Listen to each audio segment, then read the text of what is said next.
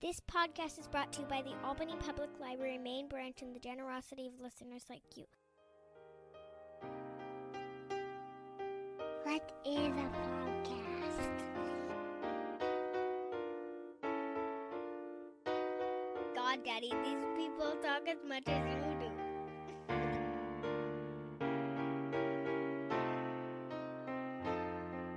Razib Khan's unsupervised learning.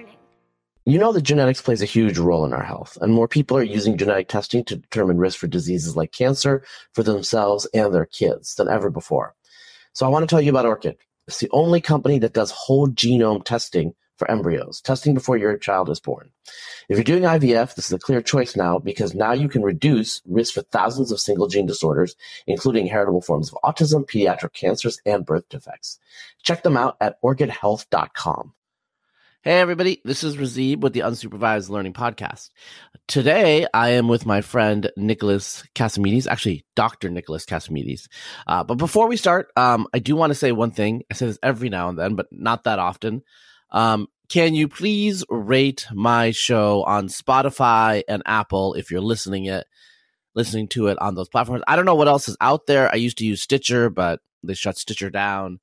But basically, uh, if you rate it positively, it's good. If you review it, it's even better.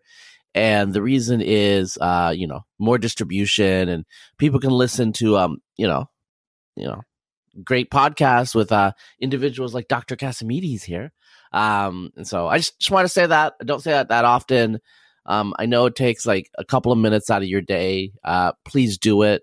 Um, I don't have an ambition of getting up there with thousands of reviews, but um, uh, I'm in the mid uh like 150s I think right now. So uh, on Apple and 144 on Spotify. I'd like to get a little higher. I know that there's uh thousands and thousands of people that listen to this. So if just, you know, every other person uh, could write a review or uh, review this, that would be great. Okay, that's boring. Um, I want to talk uh, about interesting things. Um, we are going to be talking about artificial intelligence today uh, with someone who is uh, steeped in the field. Um, you know, introduce Nick as Dr. Cassimatis, and I know Nick uh, here in Austin in the tech scene a bit. So uh, just so if I seem a little bit fresh with him, um, I'm not being inappropriate. He's just a friend of mine. But um, he is also a doctor uh, who has a PhD from Massachusetts Institute of Technology, MIT, uh, under Marvin Minsky, who those of you who know something about popular science and artificial intelligence, that name will ring a bell. Um, we can talk about this, but my under my impression is he's probably the most prominent artificial intelligence researcher in the second half of the 20th century. Uh, but you know, uh, Nick knows. Um, well, he probably has his own biased opinions about that. Uh, he was a postdoc, Naval Research Lab. Um, he was a professor. Um, he was an academic at RPI uh, in cognitive science and computer science, and then he, you know, went into industry, worked at Yahoo on deep natural language, and then Samsung. He was the head of uh, AI research, and now he is the the founder of a startup called Dry.ai, which I do use in various capacities, and we will talk about that later. You have probably seen Dry links here and there uh, on the, um, you know, on the on the newsletter. Uh, basically, um, you know, I wanted to talk to Nick today because uh, there's a whole aspect of him that is off is not surfaced very much. I think, um, at least in uh, the social context that I see him, and which is his academic uh, aspect as a researcher, and you know all the stuff he did, and all of his insights, and he has certain opinions and conclusions, but um, you know, people like me that have opinions and conclusions about artificial intelligence, we don't really know anything, to be honest. Um, and I'm sure he has certain opinions uh, about genetics, but I don't really know much, you know. So this is I'm trying to give the analogy here of why it's important to listen to the area experts. Um, uh, even though uh, we should be also careful appeals to authority, but Nick knows his stuff, and so um, I'm going to try to uh, pour some of that knowledge out in this podcast. Um, the first thing I, I do want to ask you, um, I have notes that I put in here about this actually. Um, what is artificial intelligence? How do you define it? And also, what is deep natural language? These are words that, you know, people think they know, but, you know, often these you know, straightforward words are misleading when they're taken out of colloquial context. So wh- why don't you just like start from there? Sure, Razib. Um, yeah, thanks for having me. By the way, um, yeah, artificial intelligence. It's a hard hard thing to define. Um, to me, it just means um, making computers do things that we would characterize as being intelligent in people. Um, that that's simple, basically. Um, I, you know, a lot of people want to define intelligence when they start talking about AI, uh, but you know, really, there's no really good definition of life. It really doesn't matter what your definition of life is to study biology. I mean, most people study biology and they might have some memorized definition of bio of what life is, but it never really affects the actual details of the science. Like whether a virus is a living thing or not really doesn't really matter when it for any actual um, scientific inquiry into like how viruses work, how they spread, et cetera, et cetera. So I, so I don't worry too much about what AI means, but yeah, that's basically I think how I, I characterize AI is um, get computers to do things we uh, call intelligent. Yeah, so I think um, this semantic uh, issue is more for people on the outside because um, in many cases, uh, like you said, um, I, I mean, this is uh, I don't want to sound like a hater, uh, but um, I will sound like a hater. Uh, philosophy of biology, like you know, or philosophy of science in general, philosophy of physics, whatever. I, no one's really pays attention to it when you're doing the science because you're a practitioner right. and you're doing it. Um, so this is like you know, you know, Supreme Court saying that they know and something's obscene, they know porn when they see it. You know, um, so obviously, like nobody on a porn set is, what is pornography?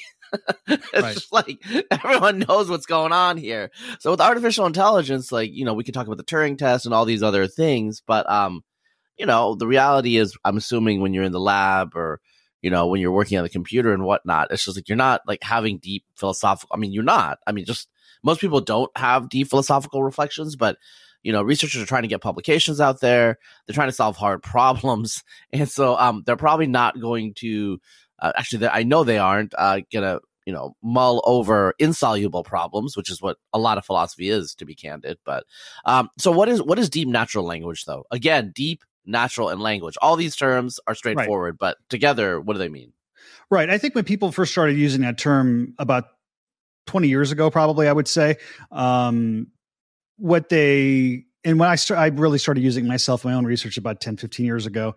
And at the time, um, most systems that most computers that understood natural language understood it at a very shallow level. Um, so the field of natural language processing was very good at determining whether um, classifying the part of speech of a sentence of a word, or it was very good at classifying whether what the topic of a document was. Was it about finance? Was it about sports? Was it about weather? Um, and so at the and so our goal at the time in my own research and my lab's research was to figure out how to have much deeper understanding of what is being said, what people are talking about, so that you could do a much better job of um, you know conversing with them solving problems and being useful. Um, so that's really what deep natural language means. It has actually nothing to do in that context with deep learning. I see. Yeah uh, there's only a finite number of uh, words out there and so things start overlapping and people get confused. So i just want to clarify that. You know i know um so you worked under marvin minsky uh i mean he's a famous dude uh he was one of the uh type of people i mean i think literally he was he was on the edge.org website you know part of brockman's uh you know intellectual scientific salon. So you you got your phd um you know you have as they say good pedigree um, so you have you are a doctorate under a scientific celebrity, but also someone who made a lot of original contributions, uh, kind of pioneered um, modern artificial intelligence from what I remember reading uh, after World War II. Uh, obviously, there's other people out there, uh, but uh, you know Minsky is looms large. I know that there are arguments and theories about the different types of artificial intelligence and philosophy, and I vaguely remember reading stuff about top down and bottom up and all these things. Can you just give us a general sense of, I don't know, uh, the, uh, um, let's say paleo AI, you know, like AI in the 60s, 70s, 80s, before you came onto the scene, uh, before, you know, all of the things like neural networks and everything like that were involved. Sure, yeah. Um, and Marvin Minsky was involved in a lot of it and was actually on a lot of sides of it actually quite controversial about it. So there was a there was a boom in neural nets actually um, I would say early 60s. I don't know the exact dates, but that that gives you a time frame. Um, and uh, Marvin Minsky wrote a book called Perceptrons, where he and Seymour Papert uh, proved certain limitations of neural networks, um, and that caused the field to abandon neural networks for a while. Um, and and what you see now, uh, what you saw after that was this uh, what's generally called symbolic AI. Um, and that means several things. So, for example, uh, one way of characterizing so i'll just give you some broad examples how people uh, characterize that so one of the earliest approaches was uh, based on search. And so the sort of idea there is if you're playing a game of chess for example um, and you want to find the best move what you do is you think okay if i you know what are my possible moves? Let me imagine i do each of those moves and then let me imagine the moves the, my opponent can can make and let me do that you know for 10 steps forward um, and let me therefore search through the, the, the the sequence of possible moves I can make, my opponent can make, and find the most optimal move. Um, another example would be of search would be if you're trying to plan a path from you know like your GPS does um, to plan a path from from Boston say to New York when you're driving. Um, what you would do is you'd start by um, you know you'd search all the possible routes. You go okay i'm on a certain street right now. I can take three streets from here uh, and imagine what would happen if i take each one. And, you, and again you search through the possibility of doing all through all those possibilities.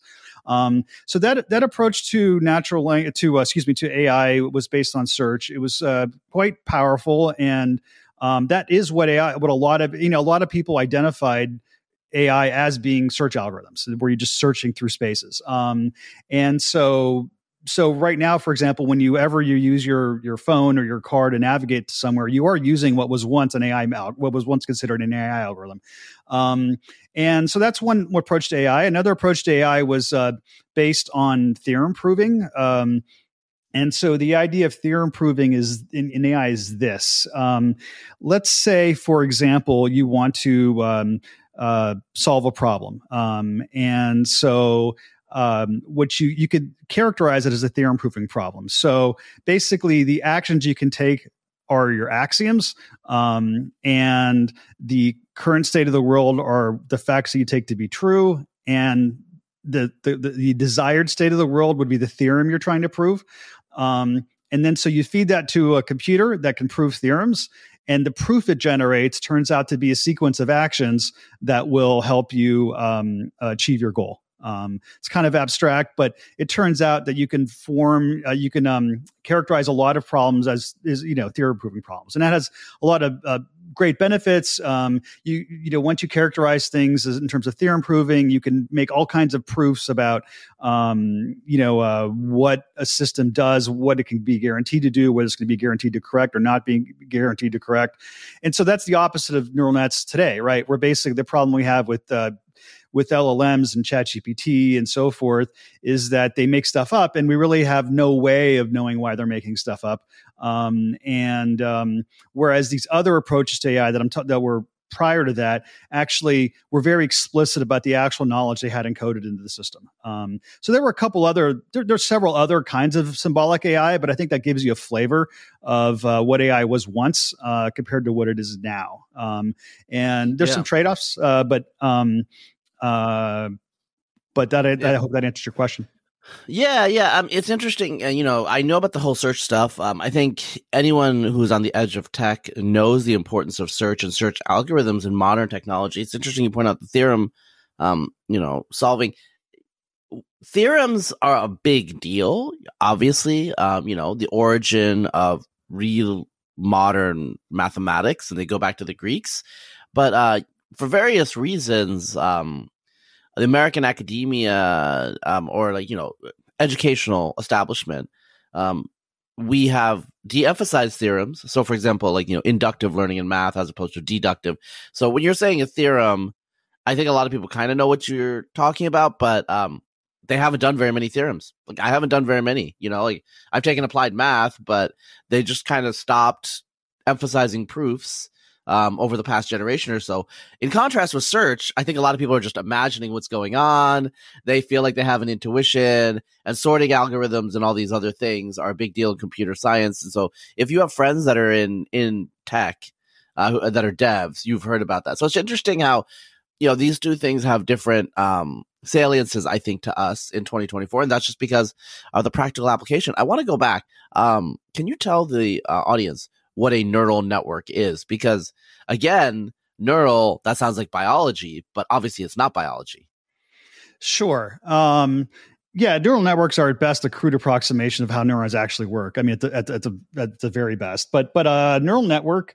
Um, trying to think of the easiest, simplest way to characterize this um, would be this. So let's say let's say take the simplest example of a neural network. Let's say we're trying to do to we're looking at sort of pieces of fruit and we're trying to decide whether they are um, raspberries or um, or or whether they're oranges, say, right? Um, let's say let's make that bananas or oranges.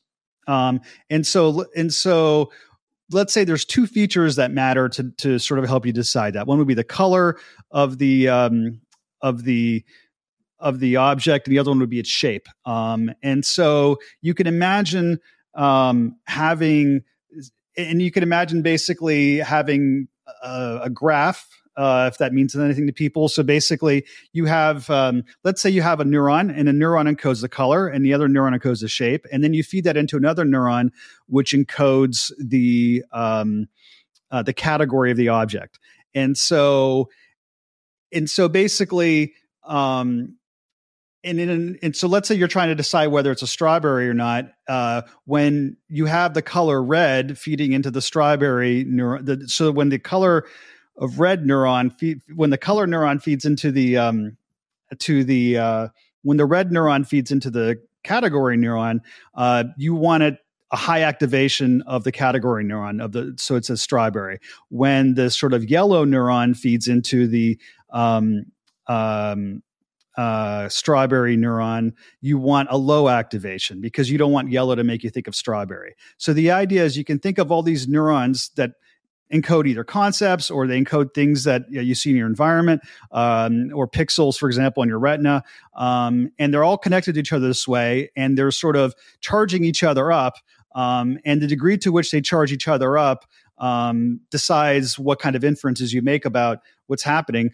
Um, and the challenge of training a neural network is to sort of decide how much one neuron will charge another neuron um, in such a way that it makes the correct predictions. Yeah, I mean, uh, what is this? Are you are you? Would could you say that you're training the neurons, or is that not not the right word? People say you're training the network, and the way you train the network is deciding how much one neuron will activate another.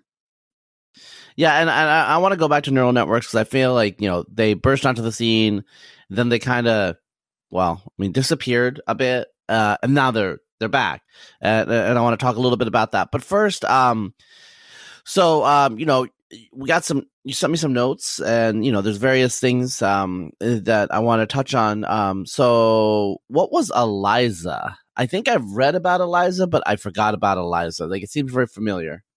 Yeah, it's good that you mentioned that. Uh, I, I, think it was in the 60s, um, might have been early 70s, but thereabouts. Uh, someone created a computer that, um, you know, a computer program, and you'd go there and you'd talk to it, and it acted as a therapist. And you would say something like, you know, oh, I just had an argument with my husband. Um, you know, he was complaining about XYZ, and it would say, oh, tell me more about that. Um, and it would have these simple little rules that would say things, oh, like, tell me more about that. Or it would say things like, oh, what does that make you think of? Uh, so basically, had a few. It was basically something that had a few canned responses um, to what you would say, uh, but it was intoxicating to people. People would sit there and have conversations, become emotionally involved with the program. So it was really the first, uh, probably the first chatbot ever. Certainly the first one that anybody ever noticed, um, and it was quite. Um, it was it was it caused a lot of hype in AI at the time, um, and something that you know taking a step, quick step back, people don't realize AI has been through several hype stages. We've had you know you might remember the the Watson hype stage, and then when when in the '90s when AI would uh, beat humans at chess, there was that. Fa- There's lots of phases of, of hype. This is the biggest one we have right now, but there was an early one caused in part by Eliza, and um, and so I think the lesson a lot of people drew from it at the time, well, the immediate lesson was, oh my God, computers are really smart. They understand us. They're very emotional. They're going to take over the world. But pretty quickly people saw the limitations of that. Um, and so then the lesson was, you know, some the lesson people should have uh, learned from that was some pretty shallow people are pretty shallow actually. Um, they they will attribute humanity um, and they'll anthropomorphize things that really don't deserve it. I think that's part of the appeal of pets frankly. Um, and so um, and so basically uh, I, I, think and i think you know in, in some way chat gpt although it's it's a thousand it's a million times more impressive than eliza and extremely useful in a lot of ways still uh, people's first encounter of it makes them think that it's as intelligent as a person but when you actually try to get it to do a lot of normal things people can do it can't do them. Um, so there's just this lesson that there's a difference between sounding smart and being smart.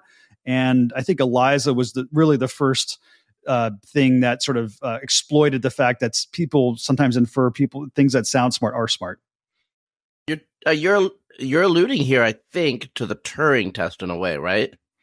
Yeah, it, it's a it's a similar point. Um, it is a similar point. Uh, where basically, if the Turing test, you know, I think Turing's different. different you know, I really haven't read the actual original Turing text, so I don't want to misattribute it to him. But what people tend to think of the Turing test is that if I give you a, a computer and you interact with it and you think it's human, then then that means it's intelligent. And um, I think that's wrong in two ways. One is you can be intelligent without being human like. Um, and two, uh, you can uh, sound human and actually not be that intelligent. And you can even sound intelligent not being that intelligent. I mean, in, in our, in, in, our normal Many lives, cases. Yeah, exactly. I mean, everybody knows someone who um, who really doesn't isn't very smart, but they're really good at regurgitating smart things other people have said. Um, in fact, that's what most people in engineering think about people not in engineering, um, in the humanities, right? And so basically, um, you know, people like when they're judging people are able to sort of separate sort of actual intelligence with maybe sort of regurgitated intelligence. Um, but but they need to get better at that with computers as well. Yeah, so we've been at this since I mean, so I looked it up. Eliza was sixty four to sixty seven. Um, and you know, I, I remember these sorts of chatbots even when I was a kid in the nineties, and they were really cool at first because it was like, you know, is this a computer? Is this a human? What's going on here? But it's more about us. Uh, these chatbots are telling us it's more about evolutionary psychology, human psychology in a way, uh, because Eliza was, I mean, the source code, uh, they just recently rediscovered it. Uh, they used to not publish code back then, but uh, you know, they had to use like, you know, abstraction and other things and, you know, all of the, the basic stuff that you see. But I mean, it's programming language. It's a programming language that's just like taking inputs and outputs. And like people think it's human or the people think it's uh, intelligent. Like, what? This is crazy. But you know, what is intelligence? What is, I mean, I, these things are, it's kind of like you know it when you see it, but then like people see intelligence uh, in computers. And, you know, um, the pundit Matt Yglesias likes to say all of these criticisms of why, uh, you know, GPT is not, um, a lot of the criticism of why GPT is clearly not uh, intelligent apply to a lot of humans. so it's That's like, right. it's like, it's like people are too stupid to realize, well, I mean, how do I know that you're intelligent or conscious? You know? Uh, so it's like the whole thing is just kind of like, I to use a swear, it's kind of like a mind fuck, you know? It's like, okay, wait, wait, wait, what's going on here? And so I think um, artificial intelligence is fascinating because, you know, obviously we care about it, we care about automation, but also it comes back to us and it's like, wait, wait, what's going on with us? Like, how would, how would, um, you know, it, it, it's a science fiction story. This is a science fiction story where artificial general intelligence emerges and it concludes humans are not intelligent life, you know? But I mean, it's like, it's not implausible, right? And I, I do feel sorry, by the way, that we are not a YouTube show because as you were talking about neural networks, um, I was imagining some schematics that I've seen before. Um, and you were kind of like moving your head. I mean, I think you were imagining the same thing in your head. So neural networks are usually illustrated with certain schematics, and it's like much easier. That's right. Uh, you know, a picture, picture in that case is worth a thousand a year your words. And so I apologize for that. Anyone who's interested, just just Google neural networks or go to Wikipedia. You'll see it, and the image makes it really clear. But I wanted to bring up neural networks because you know I read stuff in the '90s, I think '90s, no 2000s, uh, by uh, now Gary Marcus, who was a big AI skeptic. Uh, now he's a cognitive sci- scientist, psychologist, although he left academia a while ago. in any case, he was, he, you know, one of his books about cognitive science psychology that I read actually um, was really, really skeptical of neural networks. I think it was written in the late 90s or early 2000s. But the point is, you know, the hype cycles have come and gone, come and gone, come and gone. And I'm of an age where robots and artificial general intelligence, you know, was supposed to show up at any moment. So, you know, you start to get cynical. Um, but, um, you know, there was Deep Blue uh, Watson. Um, I remember actually the Watson hype cycle. That was uh, I was an adult then. Uh, it was very clear. The Singularity Institute uh, sponsored a um, kind of a, a, viewing of the Jeopardy episode. So, for context for people, uh, Watson won at Jeopardy, right? That's right. Yeah, so that was a big deal. But um, obviously, Watson's nothing like GPT. Uh, didn't use the same technologies or the same underlying, you know, LLMs and transformers. All those things weren't around then. Uh, so it's it was a totally different thing. What I remember, I think Watson or Deep Blue, which I think also is IBM. Um, I think they were supposedly going to do protein folding and unfolding. Like that was what they were ultimately their horse. And just just so the listeners out there understand, protein folding and unfolding is super important because DNA turns into RNA, which turns into proteins, and proteins are, you know, you can create you know pharmaceuticals out of this. But a lot of pharmaceutical drug development is basically iterative. It's trial and error. That takes a lot of time. So you, if you can figure out how the dna maps onto a protein product, that will shorten a lot of the trial and error. And that's why computation has become more important, more and more important. And I believe uh, DeepMind, uh, the more recent iteration from Google, has you know gotten at this somewhat. So there are some real practical applications out there that uh, that AI is important. Going back to Minsky, um, I want to ask you, uh, how did uh, what what years did you get your PhD? Like, where were you when when were you working under him? Roughly 97 to 2002. So how did he feel about the field then? Like what was your sense? Yeah, no, I mean, he spent almost all of his time talking about how he felt about the field. So, um, at, at, the time, um, you know, we think of machine learning as being this sort of, at least some people do, of this sort of more modern thing. But at the time, that's when neural networks. Um, so I would say the '90s were basically where neural networks were were really not, excuse not neural networks, machine learning. Uh, were starting to become the dominant part of AI. And what that really meant at the time was rather than doing these kind of reasoning or search based things based on knowledge that I was talking about earlier, um, they, they would not bother trying to give knowledge to the computer, but instead they would give it a ton of uh, training data and hope it would sort of infer knowledge. Um, and that was becoming dominant in the field. Uh, and Marvin Minsky hated that um, and um, that so that was one of his main themes was uh, you know pushing for reasoning and knowledge uh, and planning. Um, and another one of his themes was uh, diversity versus uniformity, and what that meant in that context was uh, everybody else, everybody else, So, you know, the general pattern is somebody invents a certain kind of algorithm or class of algorithms inside of uh, artificial intelligence, and then they try to claim that that algorithm will be able to do everything. So, neural, you know, right now we obviously are living in a world where a lot of people in AI are trying to uh, push uh, deep neural nets to be able to do everything, and that's what their belief is, and that's sort of the foundations of the uh, of their you know it's the premise behind a lot of their work. Um, and sort of and and his thesis was um, actually what you needed to do is not have one method that that that could do everything but actually find ways of creating systems that created uh, combinations of these methods. So his famous book the society of mind meant that that the mind rather than being one specific monolithic algorithm was instead of a collection or community of algorithms that were working together um, to uh, be intelligent um, so those were those were the two things I would say. He was he was sort of arguing for a kind of decentralization, and he was also arguing for a kind of uh, you know he was arguing against uh, big data. Let's let's call it that. Yeah. Um, so I mean, yeah, big data. I mean, machine learning is like you're training these machine learning algorithms, and uh, you know anyone who you know reads my stuff has seen plots generated with machine learning um, where you know it's not put in the information is not put in there a priori. So for example, okay, I want to like find population structure uh in this set of individuals and you know, you just put in some parameters in there and then it like looks in there um, and creates these clusters. And you know, it does it by max, you know, maximizing the likelihood or something like that. There's a function in there that it's maximizing, but um, you don't know what's going to come out uh, be, um, because it's based on what you put in. You know, that's right. That's right. And, and you know, those algorithms, those machine learning algorithms are extremely useful. I'm not trying to argue that they're not useful, and neither was he. Um, I think in the context of actually trying to make computers that are intelligent as people, um, which was you know was his goal. Um, you know, think, you know, observe, for example, ChatGPT, super impressive, but it does take billions of words of data, training data to train it. Um, you know, I, I, hundreds of billions. I don't know have the exact number in my head, but it's it's but humans learn um, language with you know 100,000 or a million words uh, in their training data. Um, so it's several orders of magnitude. You know, uh, it's almost like yeah, it's several orders of magnitude more data than than people have. Um, and um, and so how, how, how is that, you know, what's, so there must be something else going on besides what deep neural nets are doing and how people are learning.